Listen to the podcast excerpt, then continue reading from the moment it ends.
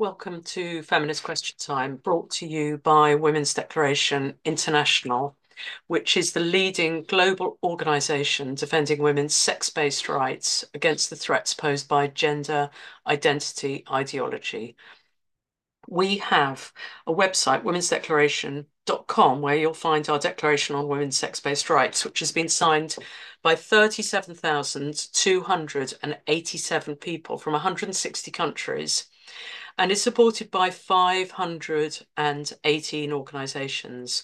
We have volunteer activists, many volunteer activists, and also country contacts. So for many countries, we have somebody liaising and doing work nationally in their country. And you can find that on our website, womensdeclaration.com. Do join us, and you can, it's a women-only organisation, so you can join us by volunteering or donating or becoming a member and help with our work. And you can do that via the website or info@womensdeclaration.com. We also have published a book, which is called Women's Rights, Gender Wrongs, The Global Impact of Gender Identity Ideology. And it's edited by Kath Aiken and Sally Wainwright. And it's available widely via the sort of online stores and also in real life from stores. So today, I'm really pleased to say that we have three speakers.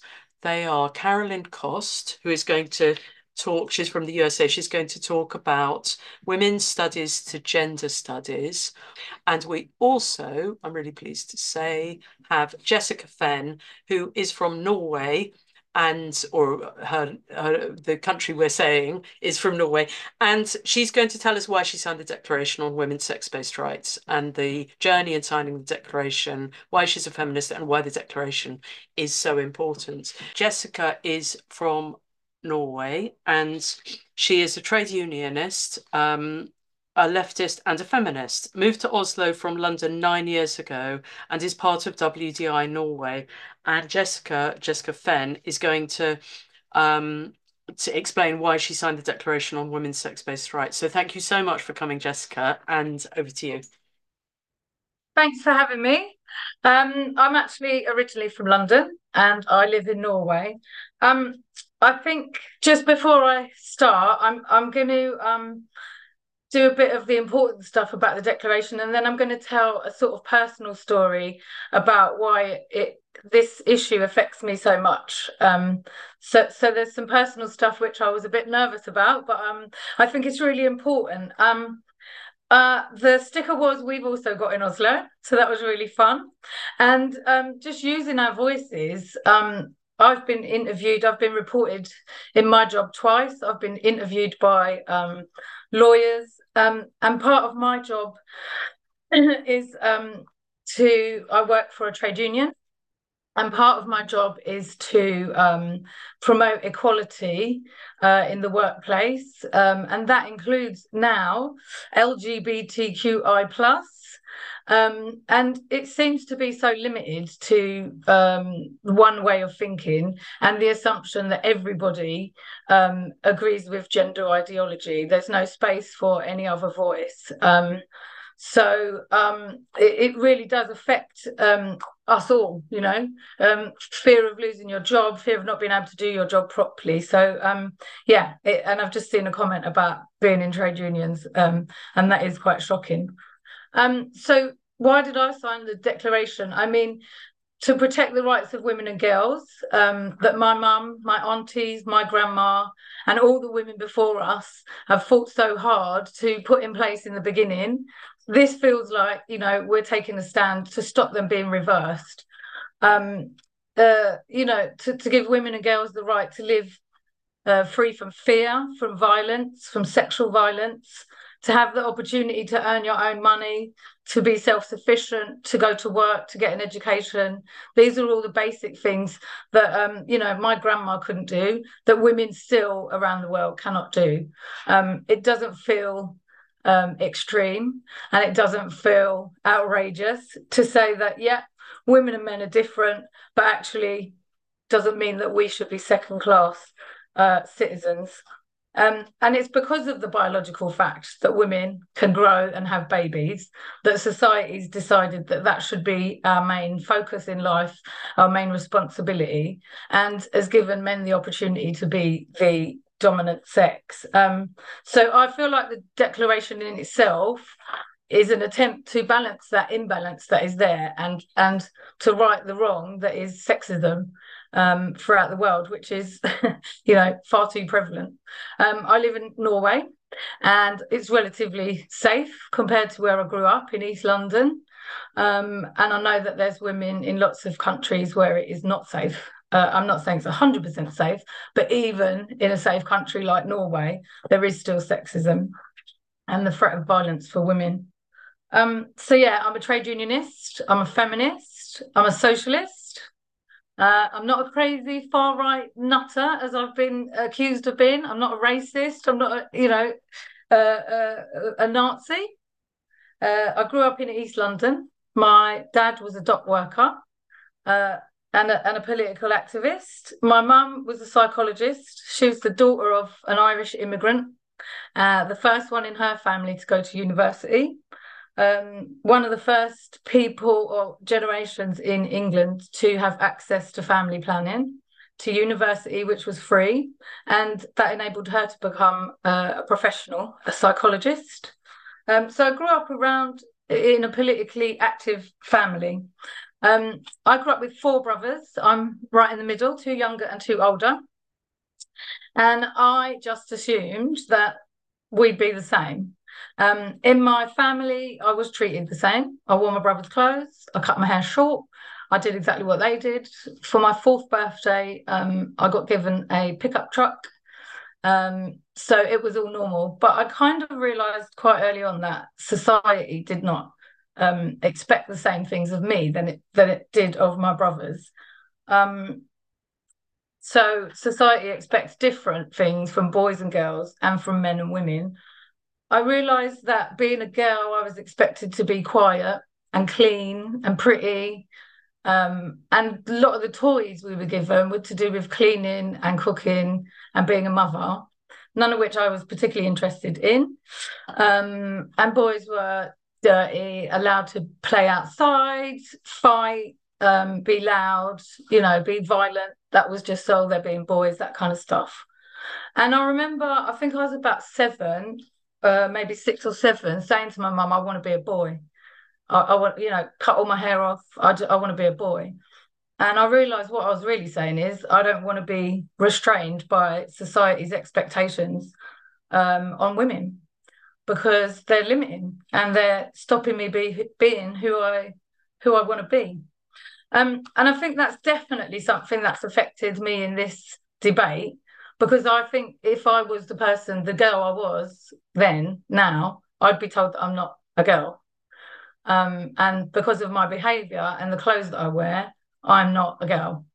I was going to say unfortunately, but, this is not the reality, because soon enough I got my period and I started to get sexual attention from grown men and boys, and the fear of violence and sexual violence especially became real.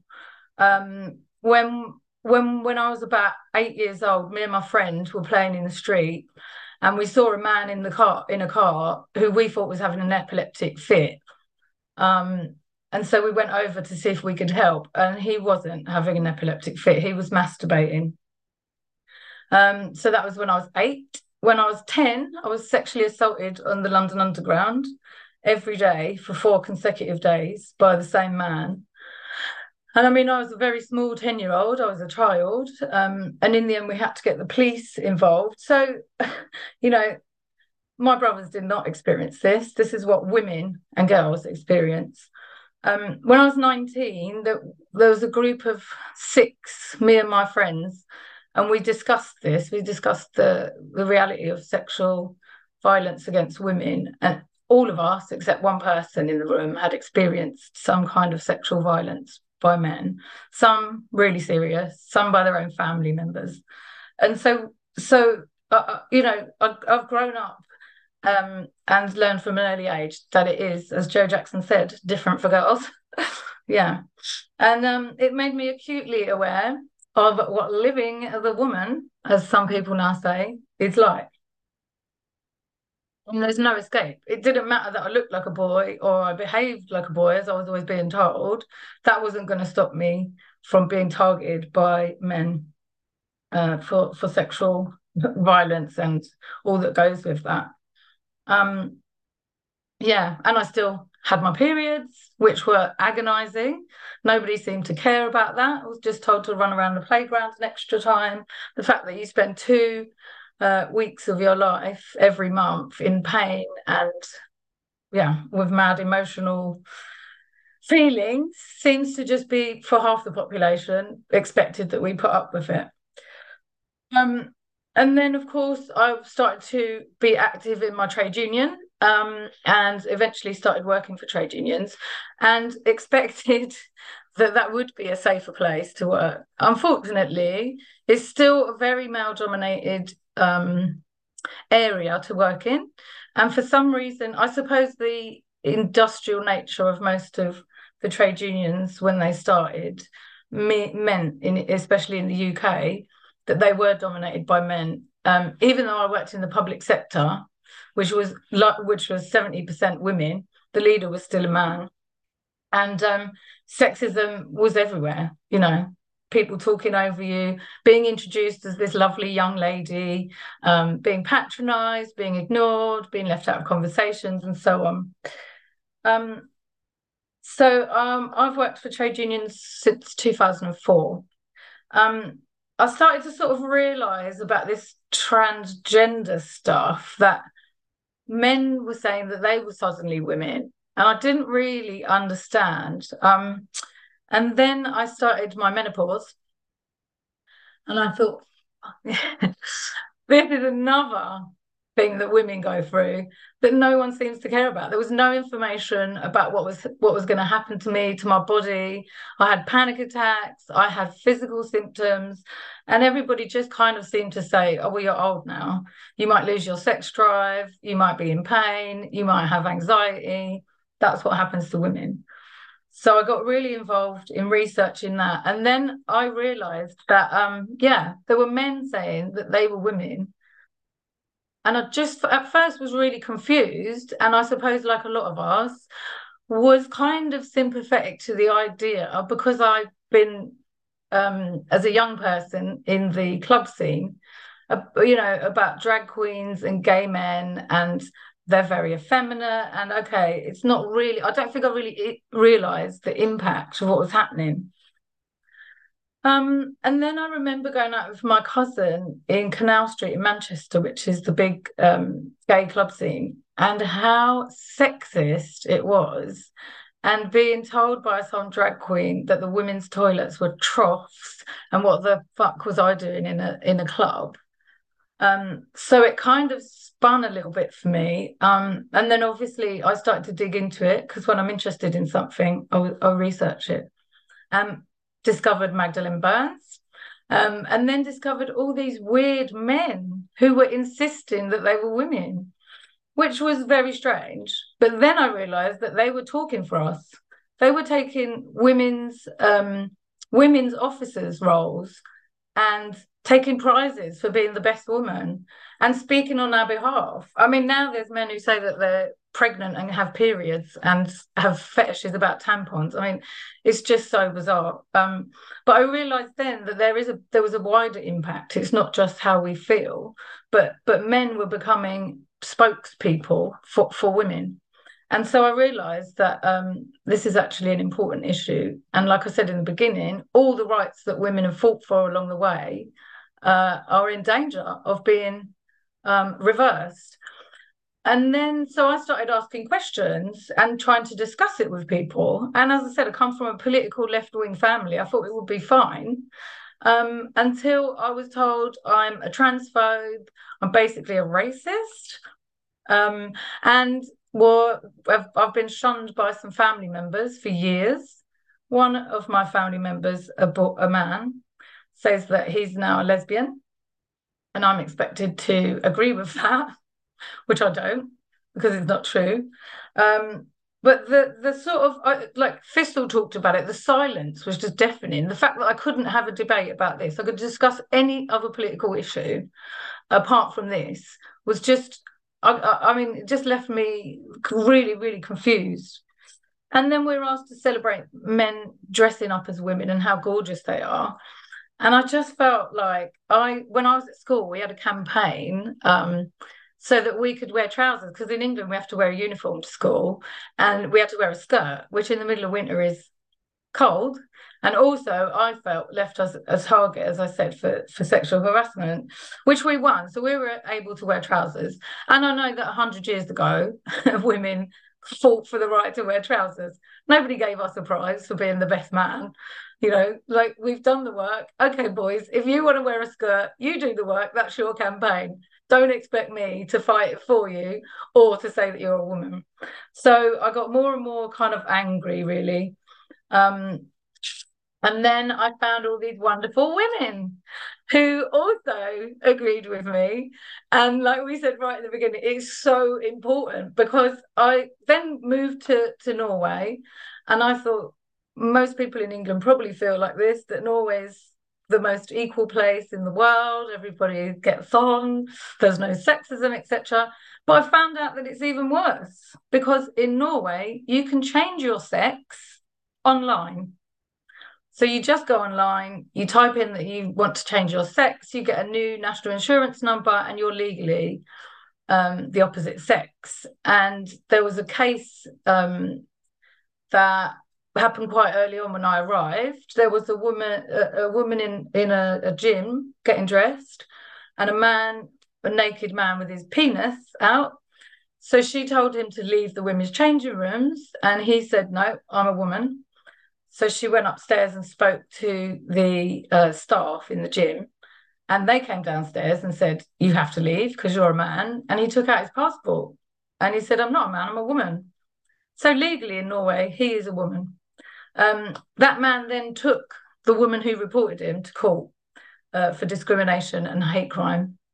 The judge in that case was kind of sensible, but also annoyingly didn't make a decision, and said, for all intents and purposes, you look like a man, so you can understand her genuine mistake. But he didn't say, you're not a woman. So then I got a bit scared, actually, because it felt a bit like Handmaid's Tale. Like, there's all these men, and then I realised how angry they are as well. Big, strapping men, like Fissel was saying, with their really aggressive language and stickers. And we had stickers put over our stickers that say "kill turfs" and really graphic pictures of women getting stabbed, you know. And then I found the Women's Declaration International, and Christina Ellingson and Tonya Yevion and a bunch of other just amazing, brave, strong women. And I thought, right, yeah, this is it, you know, this is where I am. So I got active with them. Christina lost her job.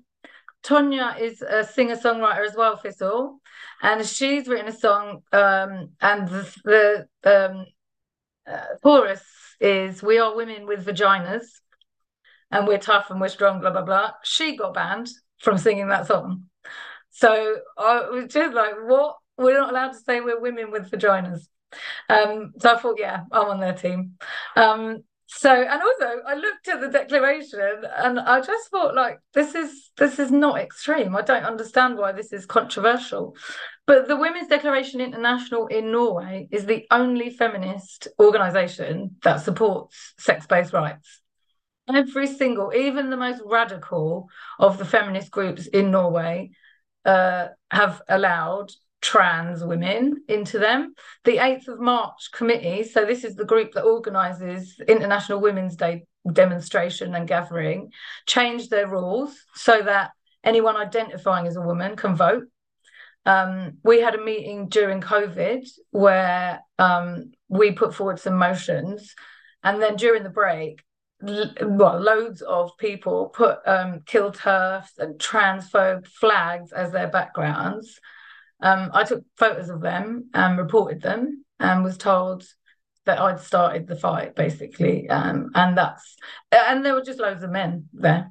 Christine later told me that they're pimps, some of them, because they are they want to change the law in Norway. It's illegal to buy sex in Norway. It's legal to sell sex.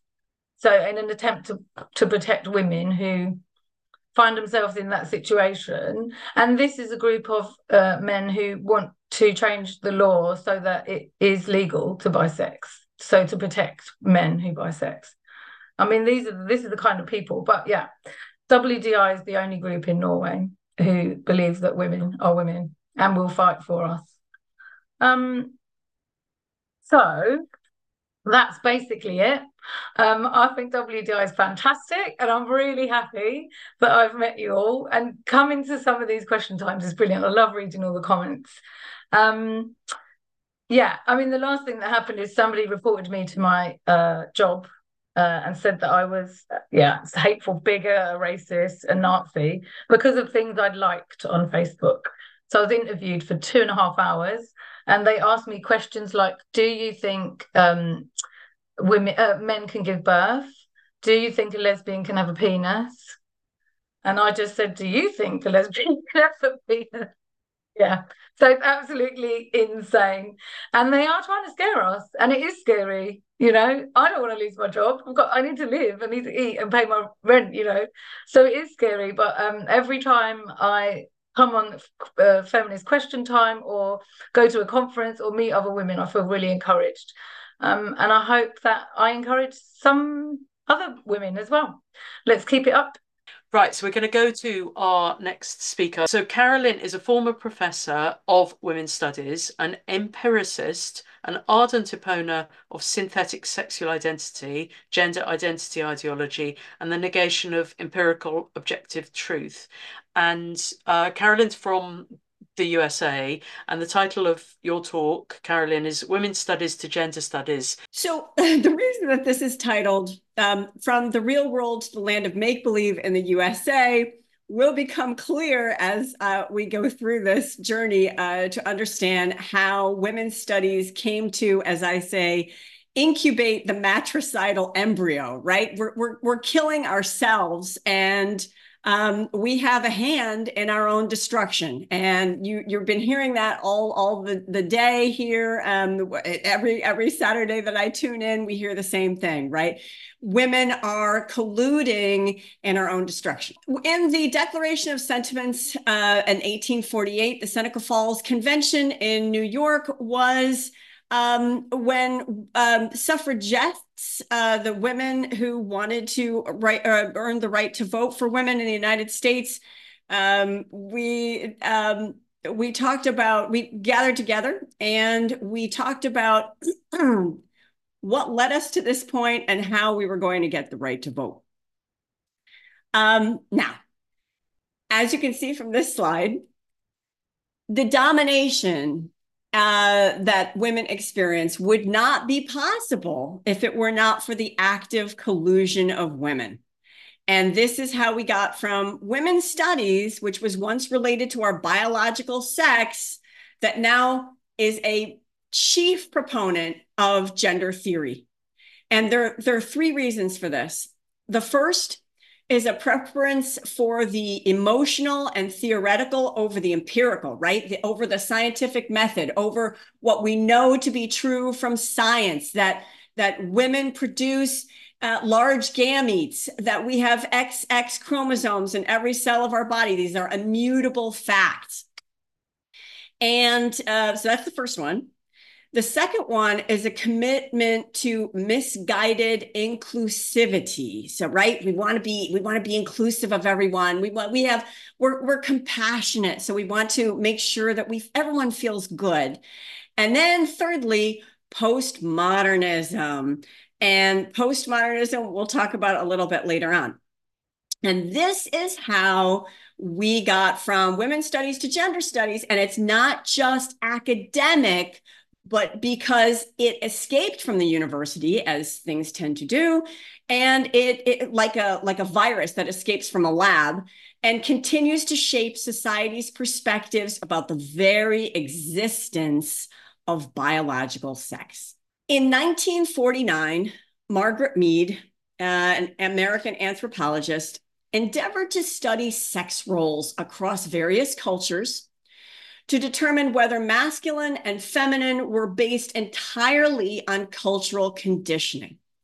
And her book in 1949, Male and Female, concluded that certain differences in behavior were determined by primary sex differences, like females' roles in childbearing and nursing, and men's size and upper body strength. And this is really important, in societies where the differentiation of sex roles breaks down or becomes unbalanced, the social fabric is weakened. Also, the charts that are across cultures, which tasks are done more often by females and which more often by males and that kind of thing. Anyway, whatever tasks are performed by men hold higher prestige in most societies in order, we imagine, to compensate for women's reproductive contributions. And this is what feminists came to later call Venus envy. The impact and influence of Mead's work in the United States cannot be overstated. Valerie Saving is probably someone of whom you have not heard. However, her article, The Human Situation, A Feminine View, is available on PDF for free on the internet. And she was also very influential. Karl Marx had said, the criticism of religion is the main complete. It is the beginning of all criticism. And that's what she did. She was a theologian. This is a foundational critique of patriarchal religion. And it started with the understanding that one of man's strongest temptations is to identify his own limited perspective with universal truth. And this is the part that really captivated me. In a patriarchal society, the male concerns himself with pride, will to power, assertion of the ego, and power and prestige by reducing those others to the status of mere objects, which can then be treated as appendages of the self and manipulated accordingly. Those are her words.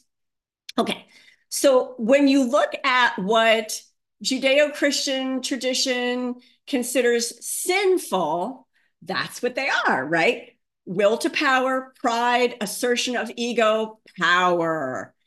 But she says the female, in contrast, tends not toward the assertion of the self, but the underdevelopment or negation of the self, characterized by diffuseness, a lack of organizing center or focus, dependence on others for one's own self-definition, tolerance at the expense of standards of excellence, and the inability to respect the boundaries of privacy, sentimentality, that's important, that's really important, and the mistrust of reason. And those male and female proclivities contributed in large measure to the transformation of women's studies. Betty Friedan, 1963, The Feminine Mystique. The criticism of this book is important for so many reasons, but one of the main criticism of the book focused on issues of white, middle-class, heterosexual women. And that raised feminist consciousness. And we realized, oh, wow, we need to be much more inclusive, diverse, equitable, etc. So rightfully, we elevated the voices of those who are not white, who are not heterosexual, who are not able-bodied, who are not in the middle class, who are not educated. But in the 2000s, inclusion became a Trojan horse, and it permitted males to storm the gates and literally and literally and figuratively invade women's spaces and experiences. Women's studies started as an attempt to understand the female experience. The first women's studies program in the USA was in 1970 in San Diego State. The definition I'm working with appears on the screen: adult human female, female being the sex that gives birth, that typically has XX chromosomes in every cell, and that produces large gametes.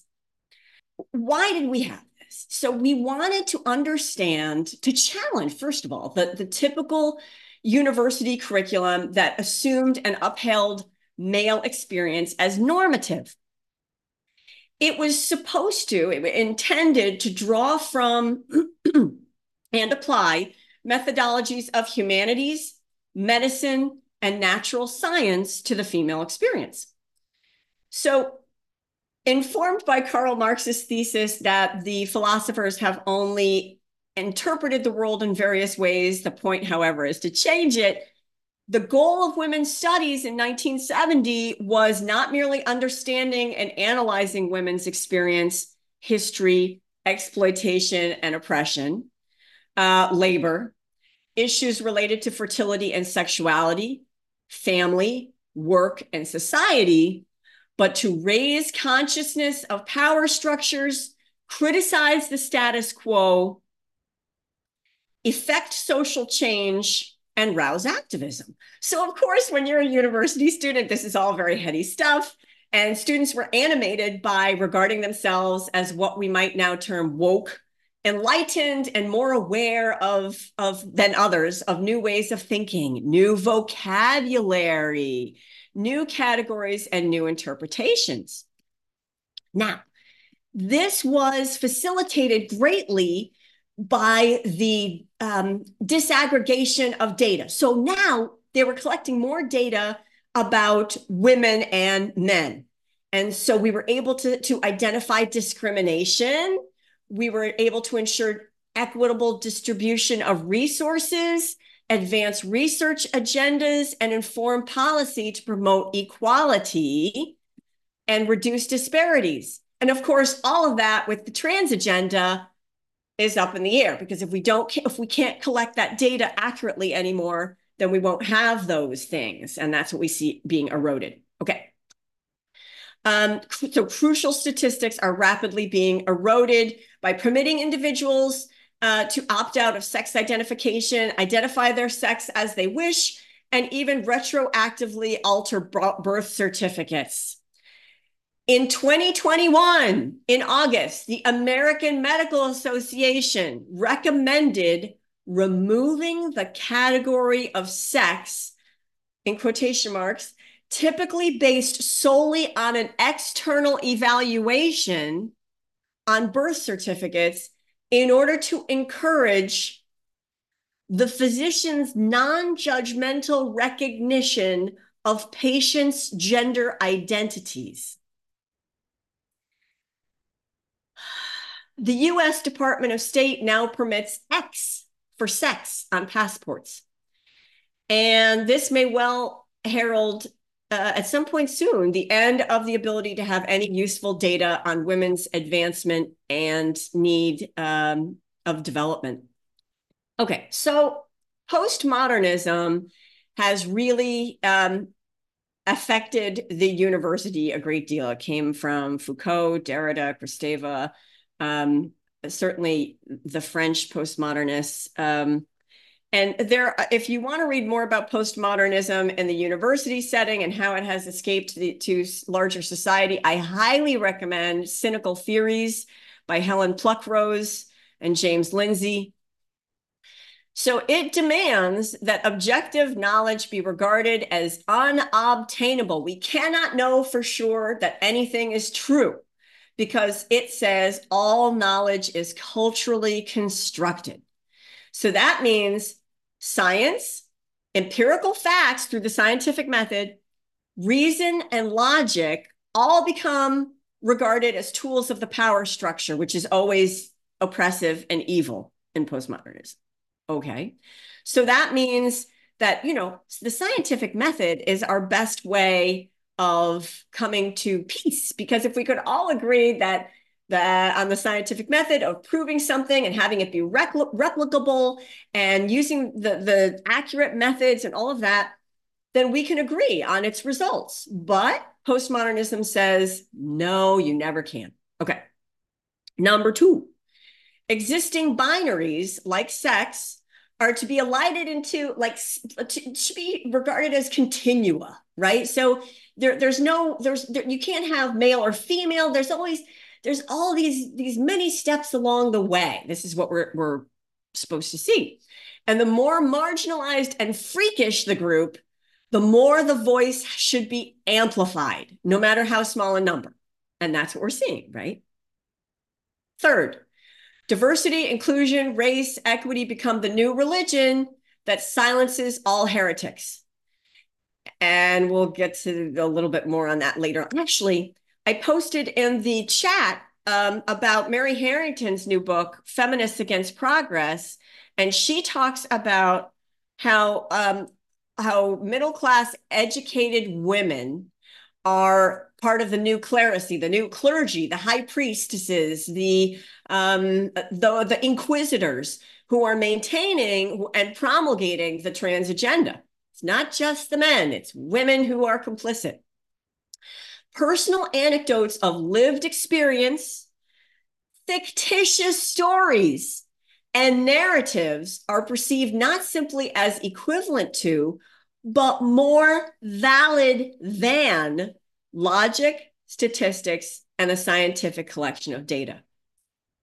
This is where we are. And this is where universities are right now. Okay. Now, 1990, we had Judith Butler write Gender Trouble. And she wrote, there is no female or male biological reality. And we're seeing this quite a bit.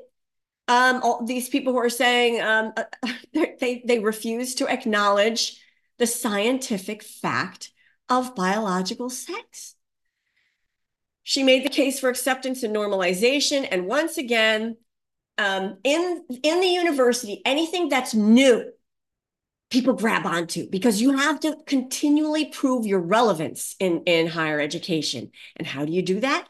By gripping onto the new, and especially in the social sciences and English, because science, hard sciences like physics, chemistry, biology, they were making all these new discoveries. And so the other folks weren't, and they got jealous, and they wanted to also have the new, right? So there's this neophilia stuff going on. So anything that's novel, theoretical, and emotional took the place of reality. And that helps us to understand why people assert gender as, the same people who assert gender as merely a social construct, physically alter their bodies. Doesn't otherwise fit, right? If it's a social construct, why are you replacing your healthy tissues and organs? Okay, now here's the problem. Women's studies adopted this framework. And when you have a flawed, unfounded, foundational knowledge base, what happens? You're going to build faulty structures on top of that. You can't, you have to have a solid foundation to build something solid on top. When I used to teach women's studies, I absolutely taught the use of the term gender to theoretically differentiate between biological reality of sex and the socially constructed norms, behaviors, and roles. We regarded it as theory, and we taught it as theory. And somehow, not somehow, we know how, it has become reified, right? So now it has become not a theory anymore, but something that is like gravity, like a law, that gender is different from sex, and that it can be changed. And but these people are trying to change their sex, so something doesn't fit here. Okay. So it quickly undermined female biological reality. Now, here's where I'm coming from. In 1979, Janice Raymond wrote, and this is also available in full PDF for free on the internet, The Transsexual Empire, The Making of the She-male. She was a women's studies professor. In those days, we generally agreed that the attempt of males to appropriate the female sex was inimical to feminism and reinforced gender stereotypes like these men pretending to be females that I see down here in Miami all the time. They have huge breasts. They wear as little clothing as possible as they rollerblade down Collins Avenue in Miami and South Beach. It's absolutely reinforcing, buttressing these gender stereotypes. I keep telling people, be as gender nonconforming as you like, but do not claim to be the other sex. And this quote is a strong quote, but I love it. I wish that everyone would take a screenshot of it because it's important. All transsexuals rape women's bodies by reducing the real female form to an artifact, appropriating this body for themselves. The transsexually constructed lesbian feminist violates women's sexuality and spirit. Rape, though it is usually done by force, can also be accomplished by deception. She revealed, Janice Raymond revealed, that this phenomenon resulted in part not only from psychiatric disturbance, but from medicine and psychology serving as secular religions. Replacing and the medical empire. And we know Big Pharma. We know how powerful Big Pharma is. We know that they stand to benefit tremendously. We know Pritzker is one of the billionaires behind all the cui bono, who follow the money and who benefits the most. Big Pharma, big medicine. They replace morality and ethics with technical ability. This is Frankenstein all over again. Reread Mary Shelley's Frankenstein. If you haven't read it in a while, I highly recommend doing so. And you're just going to see, oh my God, this is exactly what we're doing. And so now, less than 2 decades after its founding, women's studies was conjoined with gender studies. University programs with gender in the title outnumber women's studies programs 5 to 1. And in the United States in 2018, the National Women's Studies Association said this: statement against the redefinition of sex. As an association focused on the intersectional study of sex and gender, we reject the notion that sex is immutable, biologically determined binary. In direct contrast with lived experiences, erroneously defining sex through violent colonial, medical, and social constructions of gender. Okay, so what we have here is the once promising field of women's studies. We could have done so much if we stuck to the empirical. Now it's gender ideology. Postmodernism displaced reality and empiricism and infected academia with emotional appeals to accept and normalize the most outlandish and rightfully marginalized in the name of diversity and inclusion. And then, like I said, the virus escaped from the ivory tower and has now infected the broader society. And this is how you can get in touch with me. That's it.